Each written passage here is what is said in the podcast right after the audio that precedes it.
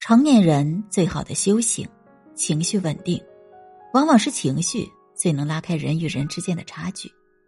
曾看过一部关于双胞胎的电影，两个人在相同的环境中成长，上同一所学校，有着类似的经历，但余生的轨迹却完全不同。弟弟成了律师，哥哥因犯罪入狱。有这样的结果，源于两个人完全不同的脾气。弟弟待人温和，爱学习，爱看书，立志靠自己的能力走出从小生长的小山坳。哥哥脾气暴躁，一发怒总打架，将所有的错喜欢归结于父亲只是一介农民。这样的结果推翻了很多人一贯的认知。不少人都认为，人与人的差距是家境、智商。能力拉开的，但其实，比起这些因素，情绪控制能力更重要。有人面对问题只想着发泄情绪，有人管理不好情绪，被情绪牵着走，还有人能驾驭得了自己的情绪，这才有发挥实力的空间。这不是说人就应该没有情绪，有情绪是人的本能反应，但每个人都该学会控制情绪，这是让生活如意的捷径。可以说。成年人最好的修行，本身就是情绪稳定。那么，如何做到情绪稳定呢？一，面对压力要学会抗。越长大越觉得成年人的日子揉碎了都是心酸。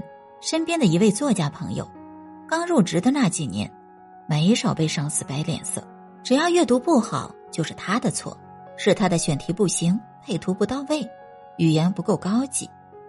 可一旦阅读不错，上司就会说：“公司的账号发什么内容都会有人看的。”把成功的原因归到自己身上，把失败原因归到别人身上的心酸，他体验了好几年。那段时间的他满是压力和焦虑，常常被上司指责到哭出声。但一想到自己的房贷、车贷，一想到生活、父母、孩子，他通通忍了，不断优化自己的内容。前段时间。再见这位朋友，他再也没有吐槽公司和领导。问其他工作如何时，他说：“差不多。”其实大家都那样。是啊，大家的确都那样。无论什么样的工作，都会有自己的不容易；任何一个行业都有自己的职业病；任何一个家庭都有自己的辛酸和难处。也因为如此，面对压力，成年人才该学会抗。这不是说有压力是一件好事儿。只是在说，人一旦成熟，就有不得不背负的责任，也就有不得不承受的压力。总想排解自己的情绪，解决不了问题的本质，压力才会不断上升。只有将自己的哭声调成静音，懂得埋头努力，才有可能等到真正卸掉压力的时候。每个人都有想要放弃的瞬间，尤其是面对太多压力和太多不顺时，但更应该明白，放弃没有用，坚持。才有可能改变。二，面对情绪要学会放。奇葩说中有一期辩题：成年人的崩溃到底要不要藏起来？说应该将崩溃藏起来的人，理由是崩溃不仅不能解决任何问题，还有可能会显得自己能力不足，让事态发展到一发不可收拾。说不应该藏起来的人，认为每个人都有情绪自由。有不满应该学会表达，真的崩溃也应该学会释放。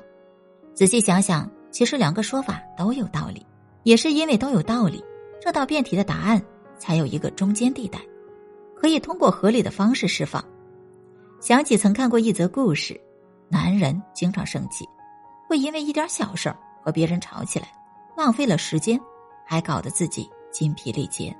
当他向智者求助时，智者说。下次你生气，带着怒火绕着房子跑三圈。又一次生气时，男人照智者的方式去做，跑第一圈的时候还是生气，恨不得停下来去和别人吵架。跑第二圈时，男人开始反思自己有没有必要生气。跑第三圈时，男人因为跑得太快，只顾得呼吸，差点忘记了自己刚才很生气这件事。三圈结束后。男人怒气已经消散，立刻觉得没有生气的必要了。曾经半个小时才能解决的问题，后来只用了几分钟。马东曾说：“被误解是表达者的宿命，生活中的很多事都没有办法如意，甚至有些话自己说出口就有可能被误解。两个人都站在自己的角度，才会认为对方不可理喻。但若是自己换一种方式疏解情绪，很多问题可能都会迎刃而解。学会稳定情绪，其实就是学会用正确的方式疏解情绪。所谓正确方式，可以是深呼吸，可以是立刻找一件事情转移注意力，可以是朝着山谷大喊，还可以是选择来日再议。无论是哪一种，只要自己不断尝试，总能找到适合自己释放情绪的方法。情绪得到了正确的释放，自然会成为一个情绪稳定的人。因为情绪稳定的本质就是控制，找到了控制的方法，情绪有了排解口，很难再结成一团。三，微博上有句话，写出了成年人的无奈。成年人的世界，是哭到累了、倦了，即将入睡，也要先设个闹钟。生活不会因为任何人的情绪不好而变慢，时间不会因为任何人的焦虑而停滞。在一个快节奏的时代。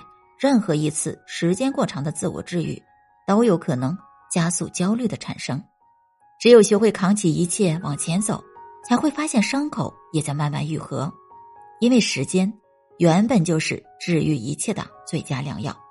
所以，真正聪明的人往往明白，情绪稳定才是成年人最好的修行。